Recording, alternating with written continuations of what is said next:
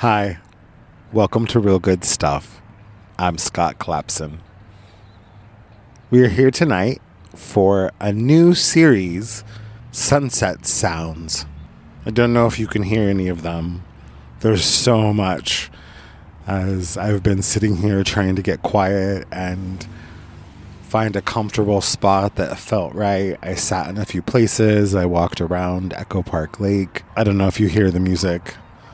There's someone walking back and forth playing music as he does his exercise, or they do their exercise. I'm in a different part of the park than I usually come.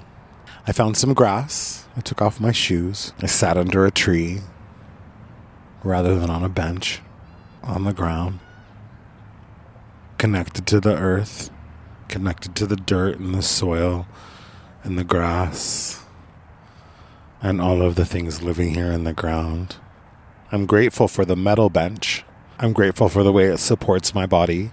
I'm grateful for the way that it serves a functionality in the space here around the lake. Each of these benches that I've sat on. But as I sat over there, it didn't feel natural the show came about today.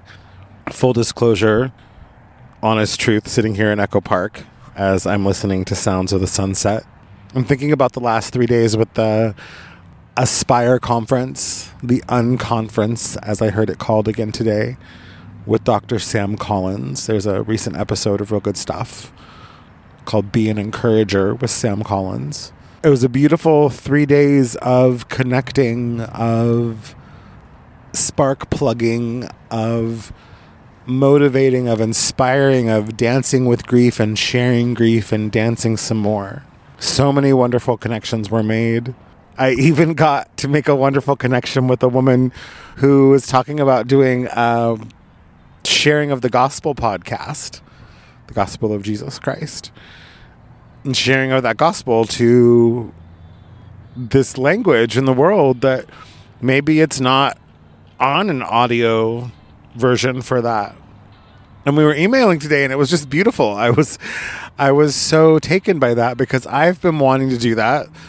English is the only language that I have really been able to take sort of a, a command of, so to speak. Although I've tried. Here comes the music again. Speaking of dancing, I think that's funny. I love it. Sunset sounds Sunset Sounds. Sunset Sounds. It was interesting. We talked about what it is to read the Bible on a podcast. Now, I wouldn't have known this, and I think of intellectual property. I don't think about the Word of God or the Word of the Lord or the Bible or whatever, but there is a intellectual property issue. Now, I don't know the country that she is recording from is not the United States. These women were from all over the world. So maybe the, the copyrights are different. We're going to be talking more, but it was just interesting how many people I'm connecting with, not just through this conference, but through so many things that whether it's podcasting or not, we all have a story to tell. We all have a sound to make. We all have some way that we need to take up space in this world. I need to take up space in this world. It's important to take up space in this world. It's important to be doing this here right now because I'm challenging my own stereotypes within myself in the way that I was taught to podcast, in the way that I learned to podcast, in the way that I engaged with podcasting was it happens inside, it happens in a studio, it happens in a confined space, it doesn't happen in a park, it doesn't happen in a lobby at the California Endowment, it doesn't happen so many different places. The garden at the AT Center, the garden at St. Timothy's Episcopal Church the William Mulholland Memorial Fountain. I love that place. The parking lot at Hollywood Adventist Church inside a cardboard origami shelter with Genevieve Lang. You should check that out. The interview with Sila, with Dorit Della Guerrero. That one was awesome. That was great. I had just gotten into interim housing. It was the last of 17 episodes that we recorded when I was living on the street. And it was just this, you could feel it. I can feel it listening to it now, there's a relief in my voice, there's a joy in my voice that wasn't there in the first 16 episodes because I was waking up on the ground because I was waking up outside and even then I hadn't had very many night's sleep. It's interesting how our mental health can change and how who we are can change when we have the opportunity to rest when we need to. When we have a space to go where we're not harassed by people. And I realize that even sometimes being inside that is not always the truth. So we need to acknowledge that as well. I need to acknowledge that as well. It's also very much a privilege to be a male sitting in a park with a microphone in my hand under a tree. Now, maybe nobody's paying attention to me. It's Los Angeles. But that's this first episode of Sunset Sounds. Like Alyssa Edwards, I've got a Red Bull, so I'm going to take a drink of my Red Bull. I love you, Justin. I hear Alyssa Edwards. I hear that you give people who are living outside dollars as well. Now, maybe not now because we're not outside as much. I am, but I guess maybe other people aren't. But thank you, Alyssa Edwards, for doing that. That's really sweet of you. Thank you for witnessing people. So I've been thinking a lot today as I've been inspired to record because there's some other new things I'm going to be working on. But as I was listening to all of these women share, and I was having an opportunity to share when it was my turn, and just the things that we talked about, and the things that were shared, and the stories that I heard, and the ways that I related, and just the ways that I even fell even more in love with the work of Dr. Sam Collins, and how fortunate I am to connect with her in this way. That this idea of what the sunset means to me. I've been thinking a lot about all of these things that I do and have done in my life and ways that I've been present with other people. What ways can I be present more with myself, even beyond recording the Italian series? The Italian series is amazing. I love the Italian lesson series. It's so much fun. It's wonderful as is the podcasting wisdom series, but something that I do outside of all of that, that it's always been something that goes back as long as I can remember practically, is watching the sunset. This practice of watching the sunset, of even if it's for a few minutes, because maybe the day's so packed I can't get outside and find a spot to sit, but I can watch the sky change colors. But finding a place to sit or stand or be and witness the sunset is something that I've done for as long as I can remember. And I've been thinking about that a lot lately memories and who I am and what it means to be Scott how long I've been Scott, all of the things that have happened to Scott, and a large portion of these stories and a large portion of who I am are things revolving around the sunset. We recently did a recording with the Pico Union Project, and the organizer asked me before I started the song what I was grateful for, like what was my favorite Thanksgiving memory. And it was literally 2019. It was it was being at the beach and and there being a sunset and just being there in between two big gigantic storms in Oregon because I was back for a visit. And there was a storm right as I was flying in and there was a storm as I was leaving. I'm right in between right at Thanksgiving. There was this beautiful day, a sunny day, a wonderful day without any wind, without a lot of extra things going on. It's just a peaceful day. And the day had been filled, much like today, with connection. A lot of connecting with people that I hadn't seen in a little while. And quite possibly because I feel like the Oregon chapter of my life, in the sense of living there and spending time there, has closed, or at least is perceivably closed. It's cold there. I don't have desire to live in a rainy climate. I don't have a desire to live in a place where I can't be outside without a big jacket on.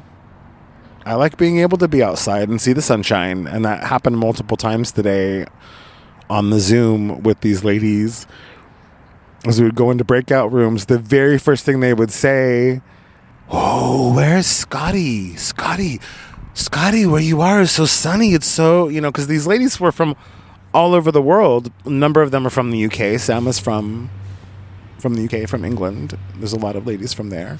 There's a number of ladies from Africa. There's a number of ladies from all different places around the world. Julie.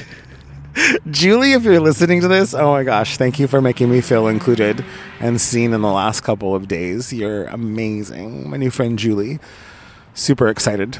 But I love being in an environment like that where the sun is out. I'm a Leo. I love the sun. And this thought of these memories and the sunset and memories fading and the sunset fading and thinking about the grief of my father and thinking about the grief of the people that I've lost.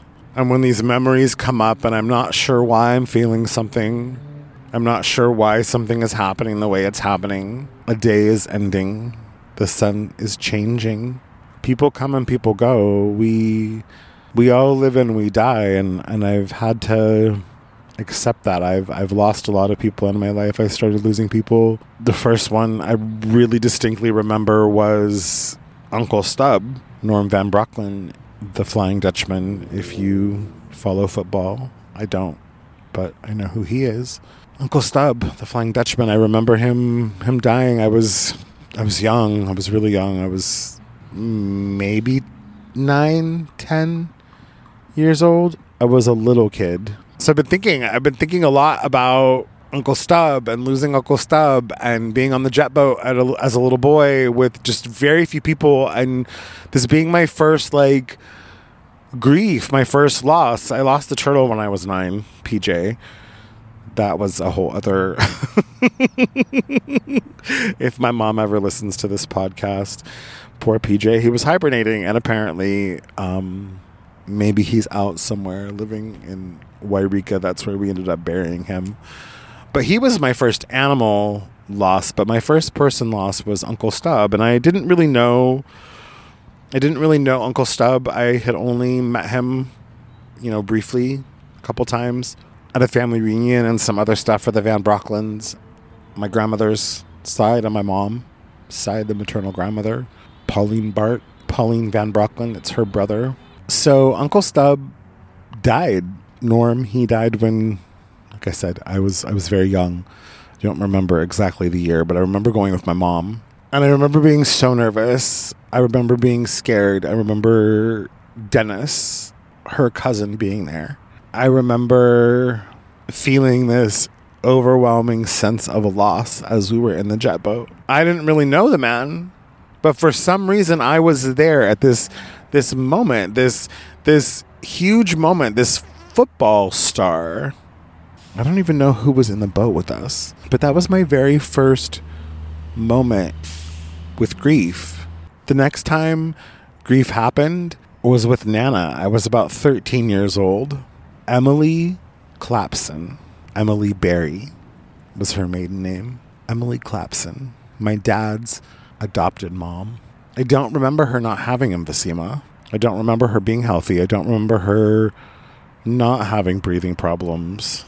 I do remember sneaking out onto the back porch with her and being fascinated with why couldn't Nana just do what Nana wanted to do?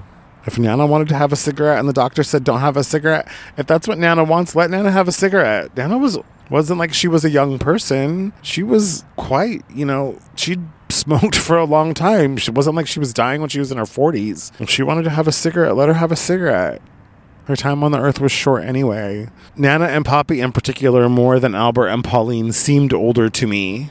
They seemed older. My my mom's parents seemed more accessible. They seemed closer in age. They seemed more human. Nana and Poppy seemed more sort of robotic, if that makes sense like everything in their house was always like perfect and perfect and perfect. I don't know. It was just weird. I just and and nothing ever moved.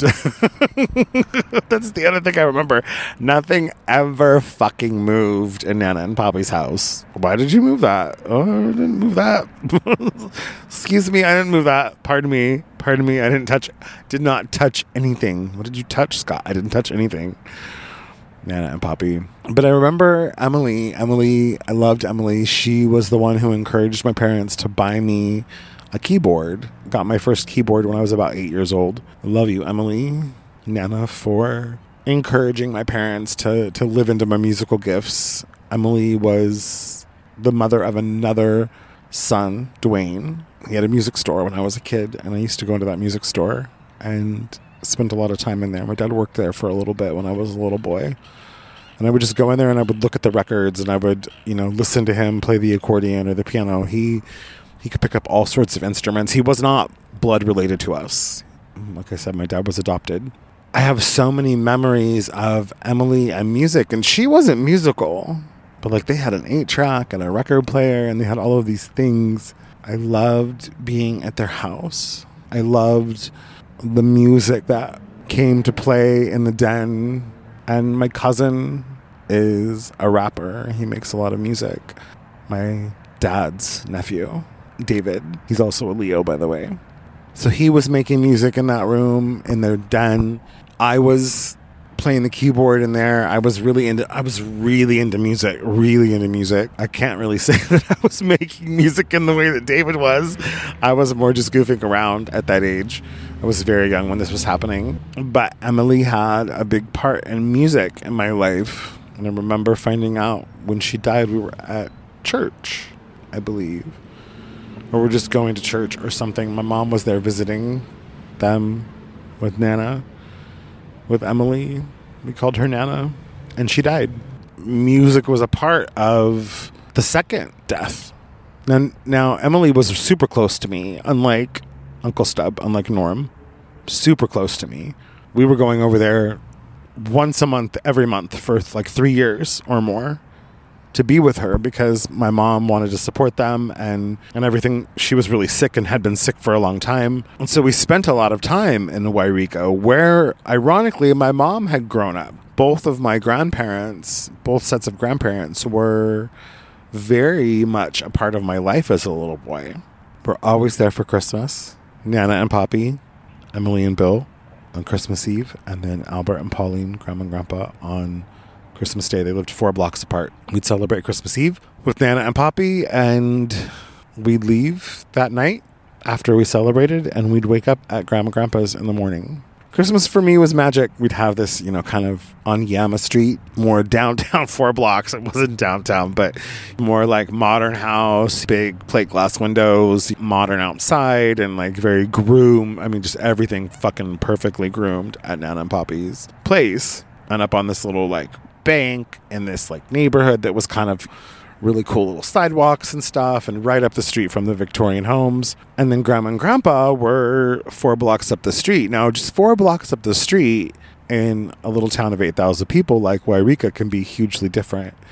Grandma and grandpa had fruit trees and bees and gardens and a huge front yard and backyard. And not that Nana and Poppy didn't have that, they had that too, but but grandma and grandpa had a huge big field and everything that looked out past where they lived. So like their house felt like it was on the edge of town because it literally was on the edge of town. So going to grandma and grandpa's house felt like going to the country and their dining room window and living room window looked out to mount shasta big volcano up there. So for me christmas day was always super magical and there was a church right across the street from grandma and grandpa so there was always things happening. It was always snowing. It was always magic as a child. So having Emily die like that right in the middle of my childhood was a big upset. And that's when grief became a part of my life. That's when sunsets became a part of my life. I remember as a little boy standing at the end of the street. We'd stand at the end of the street, and there's this little street in Brookings called Iris. It's a tiny little street. It's literally a block, like a little residential short little block. It's all that it is. It's no longer than that. There's another street called Hub Street that's like that, and Moore Street that's like that. But Iris is this little street, and it's the only street that's like this in that neighborhood, maybe the whole town. That just the end of it is a cliff. The end of it is a huge drop off. I don't know how high it is, probably 100 feet or more, down into this like cove. It's very beautiful. But often during the year, the sun, the way Brookings faces, it's a south facing beach, and the way that the sun would set would set right in between the houses at the end of the street, at the end of Iris. We moved there when I was about two, right around the time my brother was born, because we were living in a single wide out in Harbor in un- unincorporated Curry County at that time in Southern Oregon. We moved into Brookings when I was about two, right around the time my brother was born.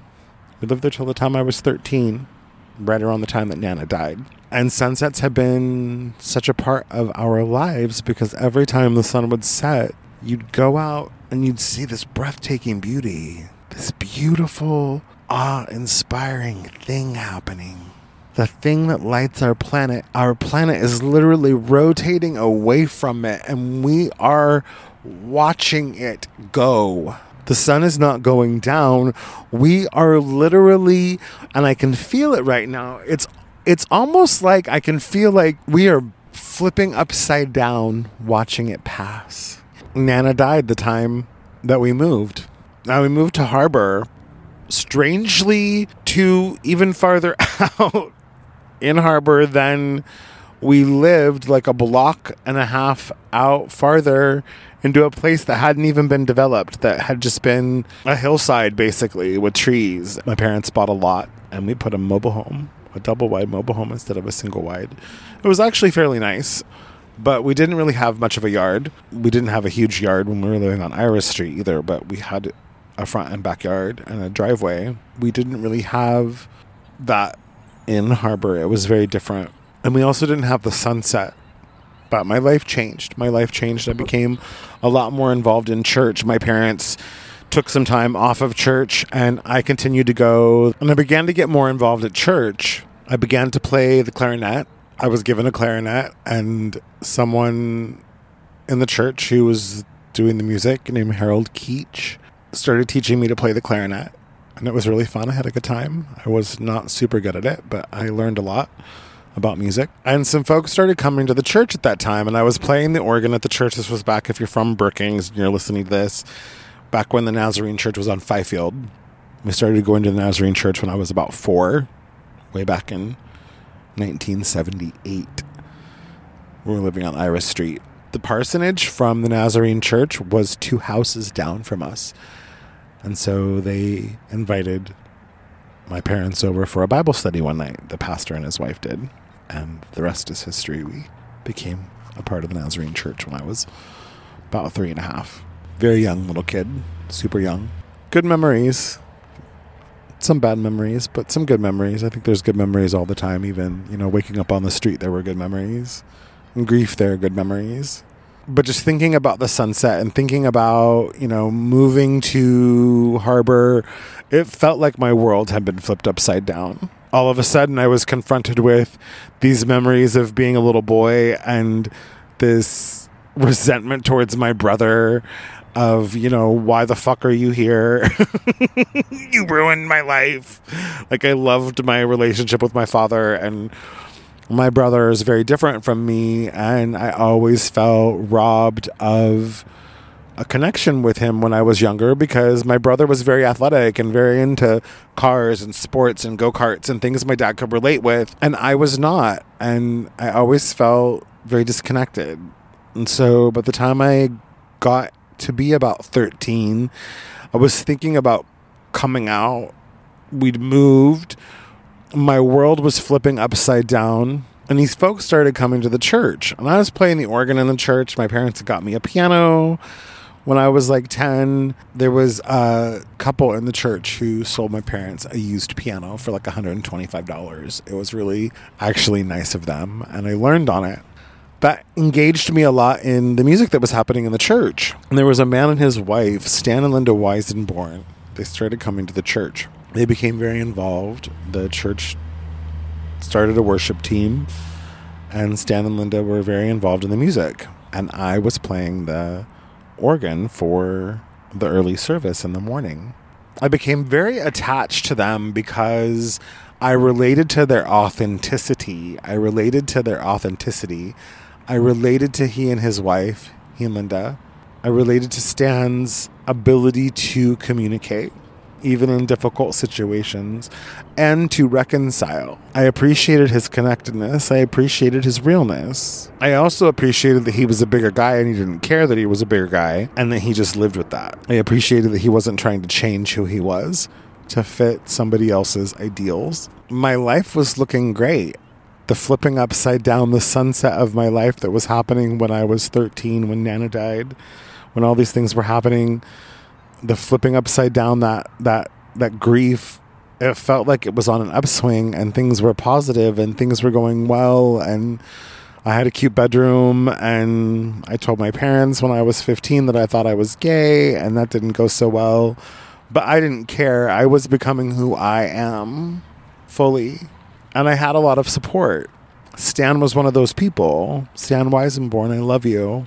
I remember the day and I remember where I was we were at Harris Beach.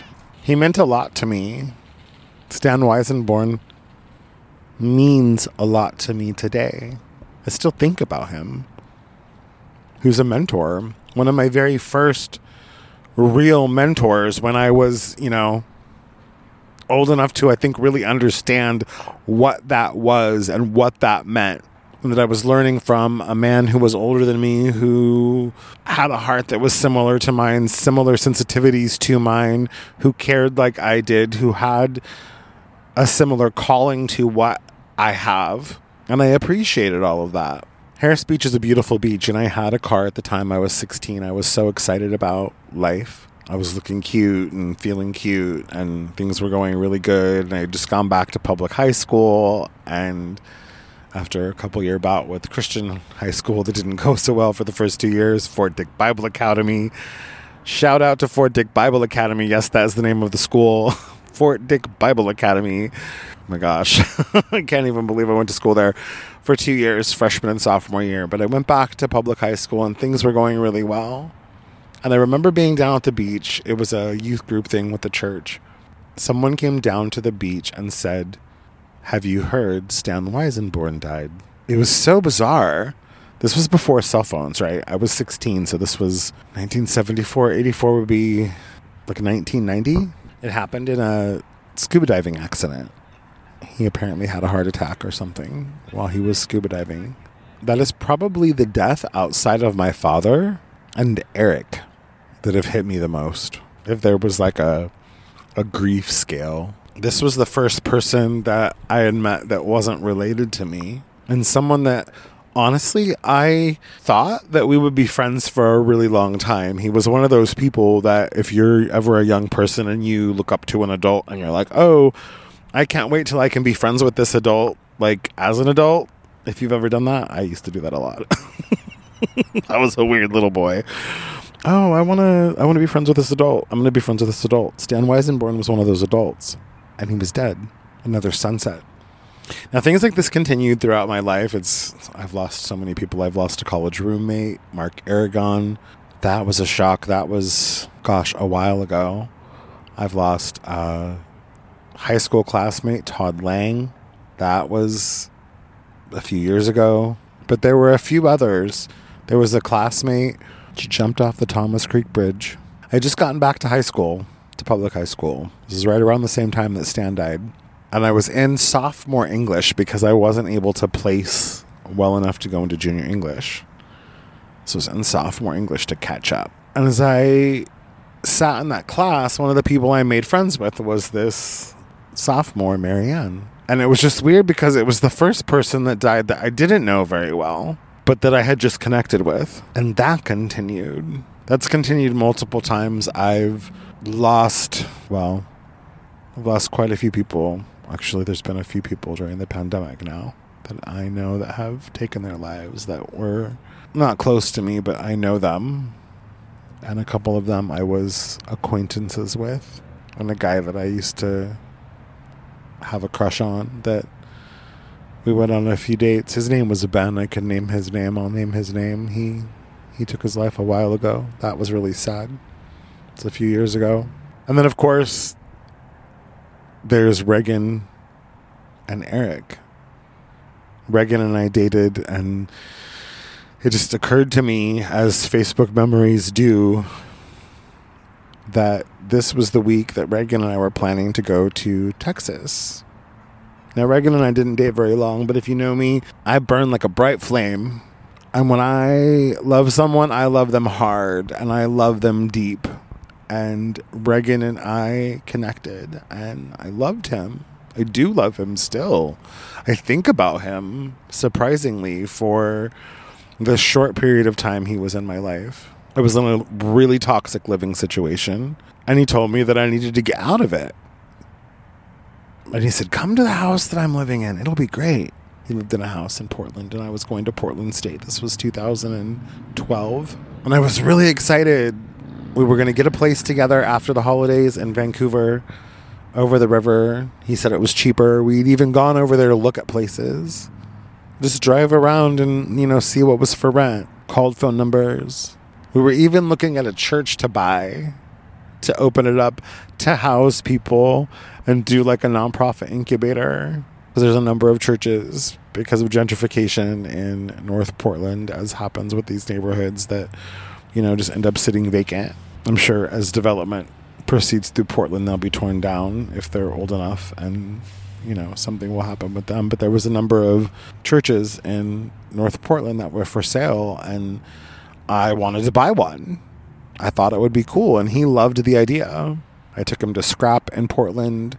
If you've ever been to scrap pdx it's great. Check them out online. They're a, like an upcycled craft store like for like teachers and and other people that are doing like crafts with like paper and yarn and ribbon and all of that it's really cool i took him there I took him to the best food bank run by some Adventists way out, like way in deep East Portland, out near Gresham somewhere. I forget what it, what church it was. It was a big Adventist church, and they have a beautiful food bank with a lot of Trader Joe's food. It's set up like a grocery store. You get like a cart and everything. I'm sure you don't get a cart right now because it's COVID.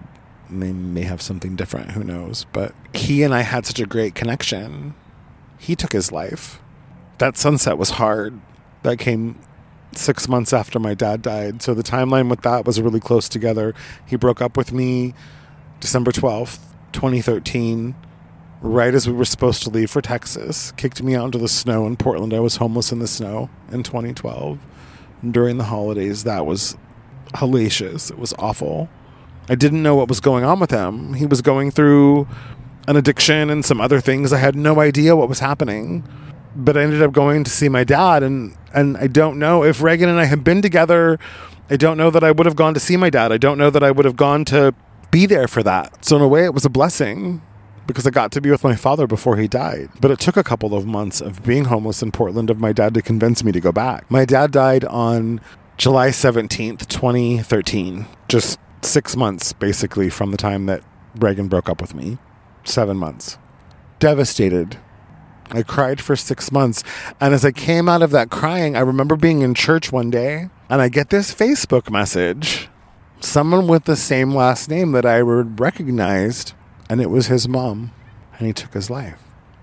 And as I sit here and I listen to sunset sounds and I think about the sounds around me and what it means to be connected to the ground and connected to the earth and to watch this sort of flipping back, this backflip that we do as the sun sets. This like, I'm, I'm assuming that, you know, you're looking at the sunset as it passes over.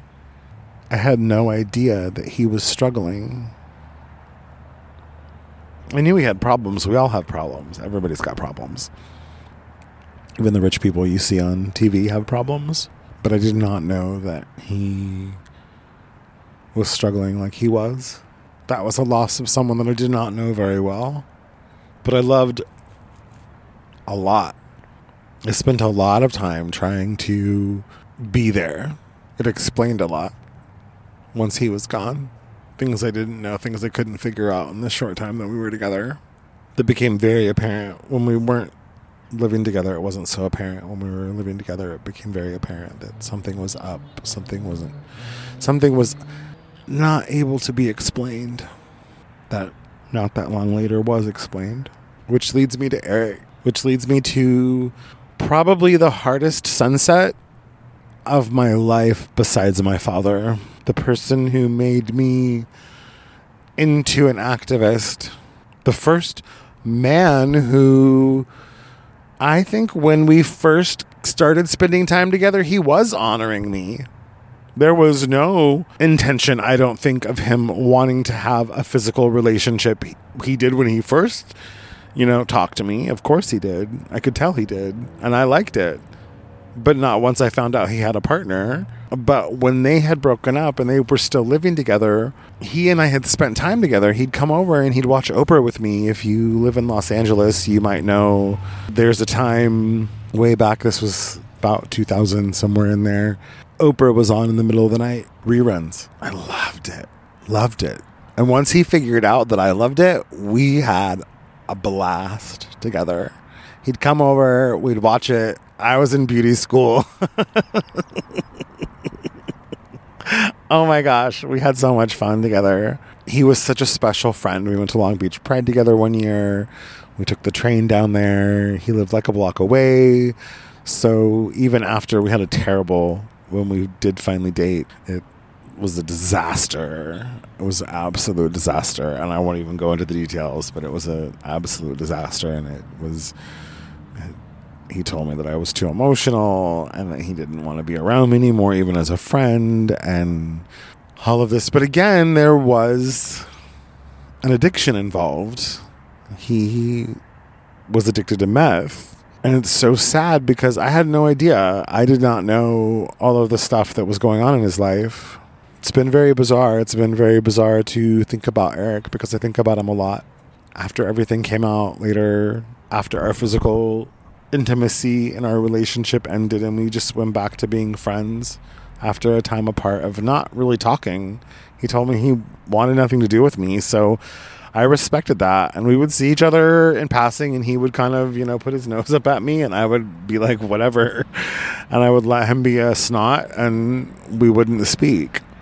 But because we lived so close together, we were regularly waiting on the same bus or walking to the train at the same time or seeing each other over this time, I don't know, things happened and we reconnected. I don't remember even how long it was, if it was six months or if it was a year. I don't think it was ultimately that long. He was still living with the ex boyfriend. I don't know what's happened to the ex boyfriend. I even forgot the ex boyfriend's name currently at the moment. But it was so interesting. It was interesting because he and I became friends on a whole other level. And it was the first time that I had become friends with a guy that I had dated in a very real way, in a I'm gonna hang out with you way and spend time with you way that doesn't involve intimacy, that doesn't involve physical contact, that just involves being friends, that just involves really great conversations because he and I had really great conversations about homelessness, about listening, about so many different things. Oprah. because we continue to watch Oprah together. We continue to watch Oprah together. I miss him. We weren't when we went to Long Beach Pride.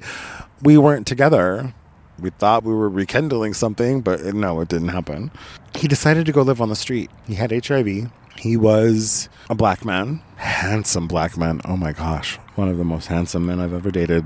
A very just strong and oh gosh, yes. Eric, oh. Yes. Beautiful, beautiful man. Beautiful man. He had HIV. He had an addiction to sex, really unsafe sex, like really unsafe sex. And I did not know about any of this. He had some other things that he was dealing with in his life. He had this on again, off again relationship with this guy that from what I gathered later, was really super abusive. And that's why he was abusive to me because he lived with somebody that he loved that was abusing him. And I think I think physically abusing. There were so many times that he would talk to me and I would just be like, dude, what what are you doing? And I think that was the thing that ultimately ended the connection between he and I. He and his partner were fighting so much that they broke up, but his partner wasn't going to let him date me. I lived a block away. I had my own apartment, and it was a cute apartment. He probably knew I would have moved Eric in in a heartbeat, given the chance. I had a roommate at the time, but I would have kicked her ass to the fucking curb. Eric would have been a lot more fun to live with. Although, like I said, I didn't realize at the time what he was dealing with. I miss him. The hardest sunset of my life. Because of the intersectionality of having HIV. And this was in 2000. This was pre prep. This was pre all of it. This was 2000. Things were a little bit different than they are right now. Los Angeles looked different. Rampart Village, where I was living, where he and I were living, looked a lot different. There wasn't very many white people down in that neighborhood at First and Beverly at that time, First in Vermont. He got really tired of dealing with all of it, and we we made these friends. I, I I met this couple, and I've mentioned them in other shows and other podcasts. Alicia and Ray, and they used to sleep at Virgil Middle School. There's a little auditorium right there, and they used to sleep right there up on the steps.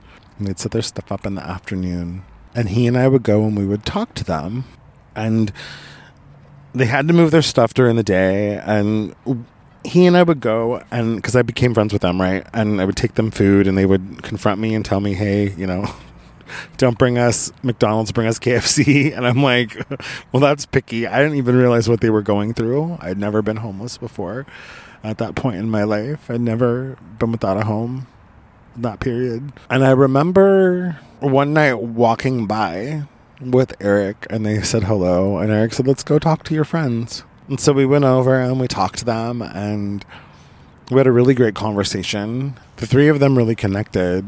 The three of them, Eric and Alicia and Ray, connected in a very deep way. So much so that they began talking about Jesus and talking about God and having very deep spiritual conversations to the point where often I would walk by and Eric would be sitting there with them talking. No, I loved that because I love introducing people to new people. For me, that's, I feel like that's one of the reasons why I'm on this planet is to help connect people to each other, bring people into a relationship with one another. So super thrilled that they connected with each other. You know, I don't know what happened. I wasn't there for all of the conversations. I don't know, you know, what went on. I like I said, I've I've lost so many people now. You never know what's in someone's head. I did not know that Eric was struggling. I mean, I knew again, I knew he had problems. I did not know he was struggling. But it's unlike any other death in my life except for my father's, and I think that's why these two stick out in my head so much. I had to watch my father die of a brain tumor with no way to help him. When Eric was dying, there was no way to help him. He made a decision to go live on the street. For some reason, he and the boyfriend, I don't know if they'd finally like broken up officially or what happened. I don't remember if the boyfriend moved. I can't remember any of all of those details at the moment. It makes me sad to think about it. The grief hits hard. The grief hits really hard. The grief hits really hard knowing that this man who wasn't that o- much older than me wanted to take his life. And he willingly went to go live on the street. Now, I'm not a healthcare expert, but I do know that if someone that has HIV stops taking their medicine and goes to live on the street, that cannot be good. Living on the street's not easy anyway. And for a while, he seemed happy. For a while, living next to Alicia and Ray, he seemed happy. But he kept saying that he was going back to be with Jesus. Now, there didn't seem to be a pattern of mental illness. Maybe there was. Maybe he did struggle with mental health. I have no idea. But me being too emotional, maybe that was him like saying that he couldn't deal with my emotions because he had his own that he didn't know what to do with. I have no idea. We never talked about that part. He seemed very in control. He seemed very other than, you know, the the partner who was abusive to him he seemed very aware. Like I didn't know about the meth and the sex addiction and all of that. Like I didn't know about all of that. I knew about the HIV status. Like I knew about that from the beginning. He was very honest with me about and open with me about that. But there's so much of me there in that time, in that time of starting a new career, of being in my early 30s and going to beauty school and 28 to to 32 time that that that solar return time that's when he came into my life. He came in at that solar return period. For me that's significant because unlike people other people in my life who I've lost that weren't older there wasn't a long period of time where I had to watch them die it was a post on social media and then all of a sudden they're not well and they're gone it wasn't someone in front of me. Eric was in front of me. And I remember when he stopped eating, I felt like there was no more sound in the world. I felt like there was no hope. I felt like there was no way to go on. I felt like there was no anything else. Was that my future? I didn't have the abusive boyfriend. I didn't have the crystal meth problem or the sex addiction problem, but I have my own problems, right? We all do. And who's to say that mine weren't going to get to be too much for me? He seemed so much stronger than I was. And here he was willingly just like giving up and living on the street. I couldn't understand what that felt like. I'd, I'd, I'd witnessed him encounter racism. I witnessed it. So I knew that he dealt with that. I knew that had been an issue for him as well, where he just got frustrated with being, you know, a gay black man and, and the stigma that comes along with that from people. We talked about that too. But it was a combination of many things. The grief is something that I will always carry with me. I can't do anything different. As much as I would like to, as much as I tried in that time, as much as I felt powerless, as much as it didn't feel like things were ever going to change, that it was all over, that one of the people that I cared for most in the world chose not to be here and I had to watch powerless, and there was nothing that I could do. I couldn't force feed him. I couldn't make him take medicine. I couldn't give him blankets. He didn't want them. He didn't want any of that. He didn't want food. I mean, at first he did, but after a while he did not. And looking back now, I think that was the intention all along when he went to go live on the street. And it was literally right around the corner from where we lived. Think about him every day. Alita, I think you today and yesterday for the ways during the Aspire conference that you talked about your own grief and the ways that you've learned to become friends with it. I can't change it. I can't change that Eric is gone. I can't change that my dad is gone. I can't change that Mark is gone or Josh is gone or Reagan is gone or Ben is gone or Stan is gone or Nana or Grandpa or Poppy or Grandma Hattie, my dad's biological mother, or Uncle Dwayne. That was a whole other. That was a whole other thing. My uncle was shot. There was a robbery and I believe it was at his store. Maybe it was at his home, but I think it was at his store. And someone that I know, Brookings is a small town. Someone that I know shot him and killed him. Now, he wasn't my dad's biological brother, but he was my dad's brother and he was my uncle and I did spend a lot of time around him growing up and I did love him and my aunt Maria my Mexican aunt Maria. He married this Mexican woman named Maria who was so awesome and used to make tortillas, and I loved her as a little boy. I loved Auntie Maria. But yeah, Uncle Dwayne was shot. Now, I had long since not seen Uncle Dwayne. That was when I was living down here the first time. It was many years ago. But that was disturbing as well. There's been a lot of sunsets in my life. There's been a lot of other types of grief but being Leo, I equate the sun with the, you know, with personhood. And I certainly, you know, think of the sun. If you follow me on social media, I noticed the other day that the sun as it goes down in Los Angeles almost winks at you as it goes down. There's this like little wink it does. I don't know if it's the Santa Monica Mountains or what, but there's something this like wink that the the sun does. So maybe this podcast, Sunset Sounds, has been happening for a while. Maybe it's been bubbling up before today. I just hadn't thought about it. I hadn't thought about going and sitting somewhere as the sun sets and recording, right? The time shifts for a sunset. The sunset's not always at the same time. The sky doesn't always look the same. But for me, it's always been a time of day that's been significant. In photography, it's significant. In photography, it's significant because that time of day, twilight is the time that photographs are great. There's an extra way that photographs show up, lighting and things like that. So, twilight is a wonderful time to take photographs. Another amazing thing about sunset is dawn and sunset are times of day that are really great for meditation.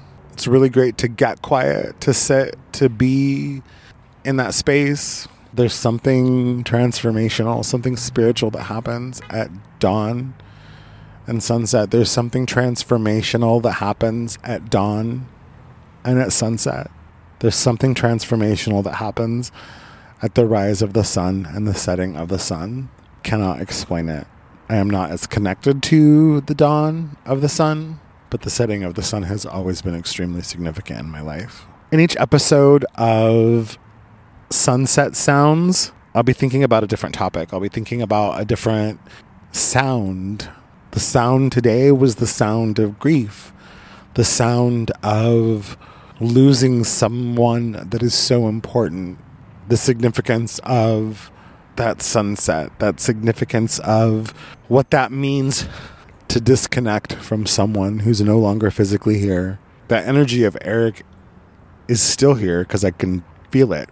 Tonight, when I was thinking about him during this podcast, I could feel him smiling, could remember his face. I'm learning that grief is a really important part of my story. I'm learning that it's okay to feel that, that I don't have to change it, that I don't have to look for the day that I'm going to feel great about everything because maybe I don't feel great and that that's okay.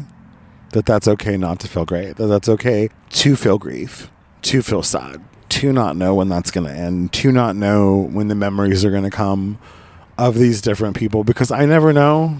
I never know what's going to trigger a memory about one of these people that I've lost. And there's been so many of them. I think about the ways as I look at the lighted swan boats here in Echo Park going across the lake around the fountain. I think about the ways that we come and go and come in contact with one another and the things that we mean to one another. The way the sun warms our bodies, the way the sun warms my body, connection warms my body. Conversation, that feeling witnessed, that feeling seen, that feeling heard, that time that we come together, whether it's on Zoom or in person or however it is, that time that we connect when our paths cross is so precious. We don't know how long we're going to have with someone. We don't know how long that amazing person, or maybe person that dresses crazy, we don't know how long they're going to be around. And living into the beauty of it and loving the beauty of it, trusting the beauty of it, that it's all for the good. The sunset is for the good. It's part of how the planet sustains life. The nighttime and the dew and all of that, it's all part of the sustainability of life. The light and the dark, it's necessary. The dark is necessary. The quiet is necessary. The setting of the sun is necessary. Is grief necessary? I just think it's a fact of, of life on this planet, right? There's a regeneration. I even watch the ducks as they, you know, the things that have bloomed over the summer that are dying back. They're like, they're going up to the, you know, the stuff that's in the pond and they're eating it. It's all connected. We're all connected.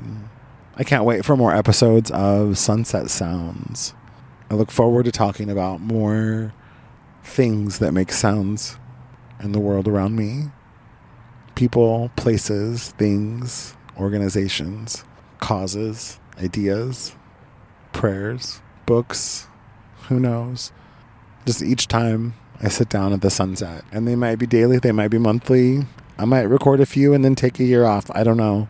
But I love the sunset and I love the thought of sitting in the park under a tree, listening to the sounds of the sunset and recording. I'm recording on a theme, and today's theme was the people that I've loved most that I've lost. Thank you for listening to Real Good Stuff. This has been a special series, Sunset Sounds, with Scott Clapson. Have a wonderful evening, wonderful day, whatever that means for you, and however that shows up in your life. Find a way to be grateful for it, because even the darkness is something to be grateful for. Thanks so much for listening. Bye bye.